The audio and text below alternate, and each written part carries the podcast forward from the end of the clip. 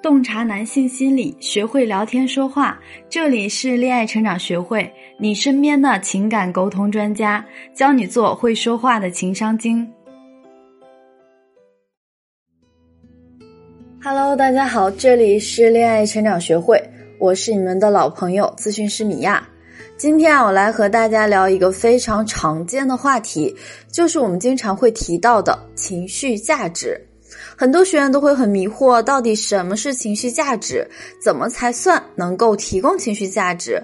包括啊，怎么才能把话说到对方的心坎里，才能让男人乐意和我们聊天呢？往往在这个时候，大家都会问我的问题是：老师，我该聊什么内容？大家最纠结的也是该开启一个什么样的话题会比较合适。其实呢，在聊天中，所谓的情绪价值部分，最重要的是聊天的氛围，而不是聊天的内容，也不是聊天的形式。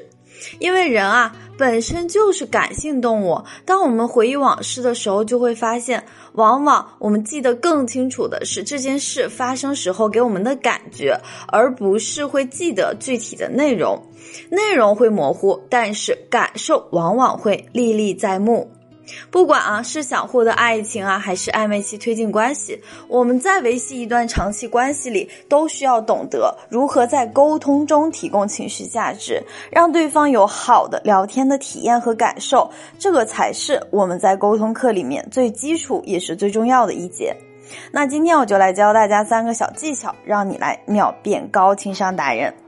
第一，读懂语言背后的情绪。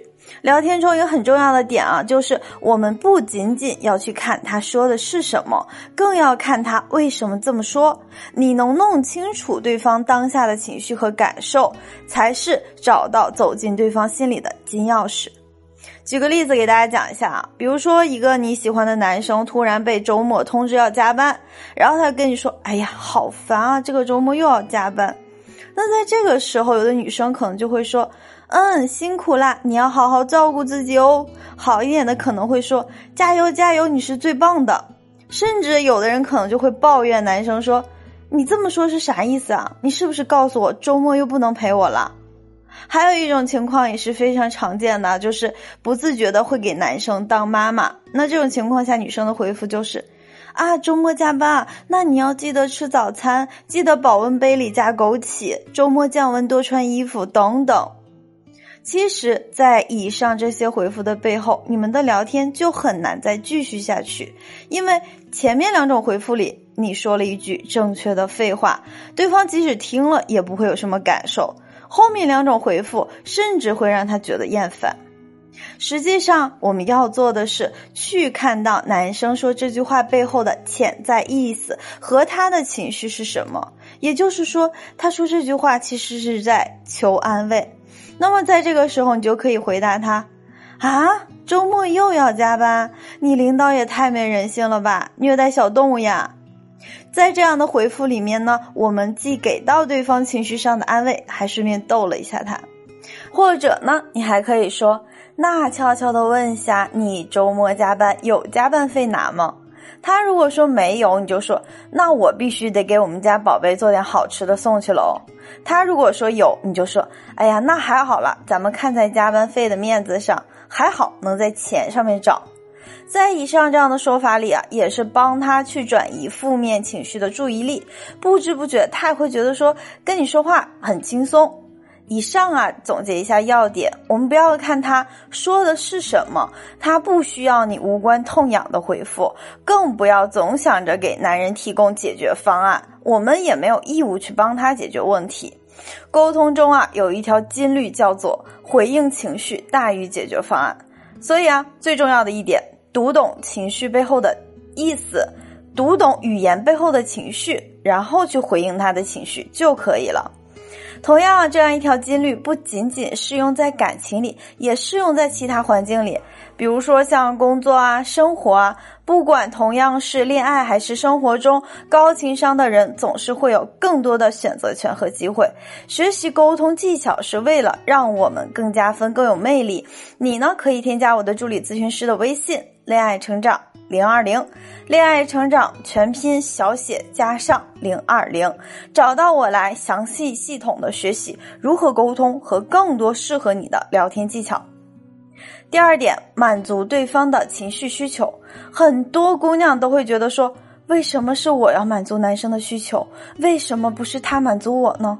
所以啊，我们卡在这个点上，关系就迟迟难以推进。其实呢，不仅仅是在关系里，沟通中也是如此。守恒定律叫做有舍才有得，沟通的本质也是一种交换。那既然是交换，我们势必就要考虑我们能够给予对方的是什么。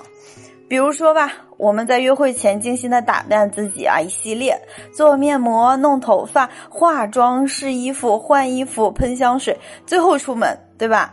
是不是就希望男朋友能说一句“你好漂亮”，对不对？那假如男朋友最后都没有正眼看你一眼，我们肯定也会觉得非常的失望和失落。因为在恋爱中，我们被爱的需求是需要得到被满足的，这个呢是我们基本上的情感需求。如果说这份情感需求没有得到满足，那可能一次一次之后，我就不会再想为他付出什么。这样下去，不用说，两个人的感情一定就会渐行渐远。同样呢，在男人的位置上。他每次为你做了事情之后，他也会期待你给予他一个好的、积极的、正向的反馈。如果没有，他们也就没有啥太大动力去继续付出了。同时啊，我们要知道，男人的求偶动力很大程度上来自于被欣赏和被崇拜的感觉。那我们该如何正确表达出这种感觉就尤为重要。比如说，你可以说。天啊，你怎么这么棒？你为什么这么有安全感？跟你在一起的话，你总是这么有方向感。你知道我不认识路，如果你今天不来，我估计要在原地迷路一天呢。哇，老公，今天下班来接我，我真的是一个幸福的宝宝。我怎么就能找到这么贴心的男朋友呢？以上啊，你给予的欣赏、崇拜，不需要是什么惊天动地的大事，哪怕只是一件小事。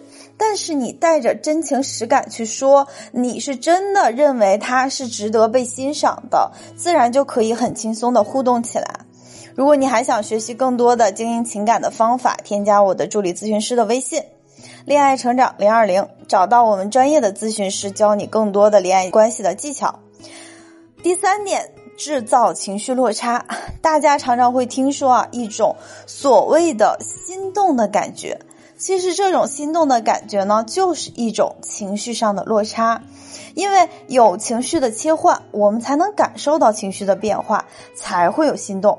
那么我们就可以在沟通中使用这个小技巧，可以很快的带入恋爱的节奏。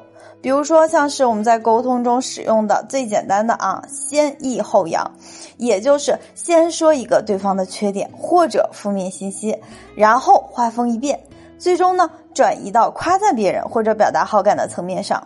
我再给大家举个例子讲啊，比如说你可以跟他这样讲：刚认识你的时候，觉得是你是个特别粗心的人。我记得有一次开会，你忘记准备 PPT，我还在想呢，这个人的工作态度真是一般。结果后来我特别吃惊，我发现原来你是一个不需要准备材料的人，都可以表达的那么好，真的是太厉害了。而且你看问题的角度也和别人不一样，特别有自己的思想，好有才华呀。那以上啊就是制造一个情绪的波动，这样的表达方式呢，非常的真实又自然，因为有褒有贬又基于事实。很多学员都会觉得夸赞别人的话是很假的，说不出口的。那其实是因为你用错了方法。真正既让别人觉得有舒适感，同时又不是很夸张的沟通方式，才是高情商的表现。甚至呢，很多姑娘的沟通常常还没有开始就结束了，还结束的不明不白。下一期节目我就会针对这种情况给大家讲一讲，在亲密关系中最常见也是大家最容易掉的沟通大坑是什么？在沟通中你千万不要犯的错是什么？好啦，今天节目就到这里，下周一晚八点我们不见不散。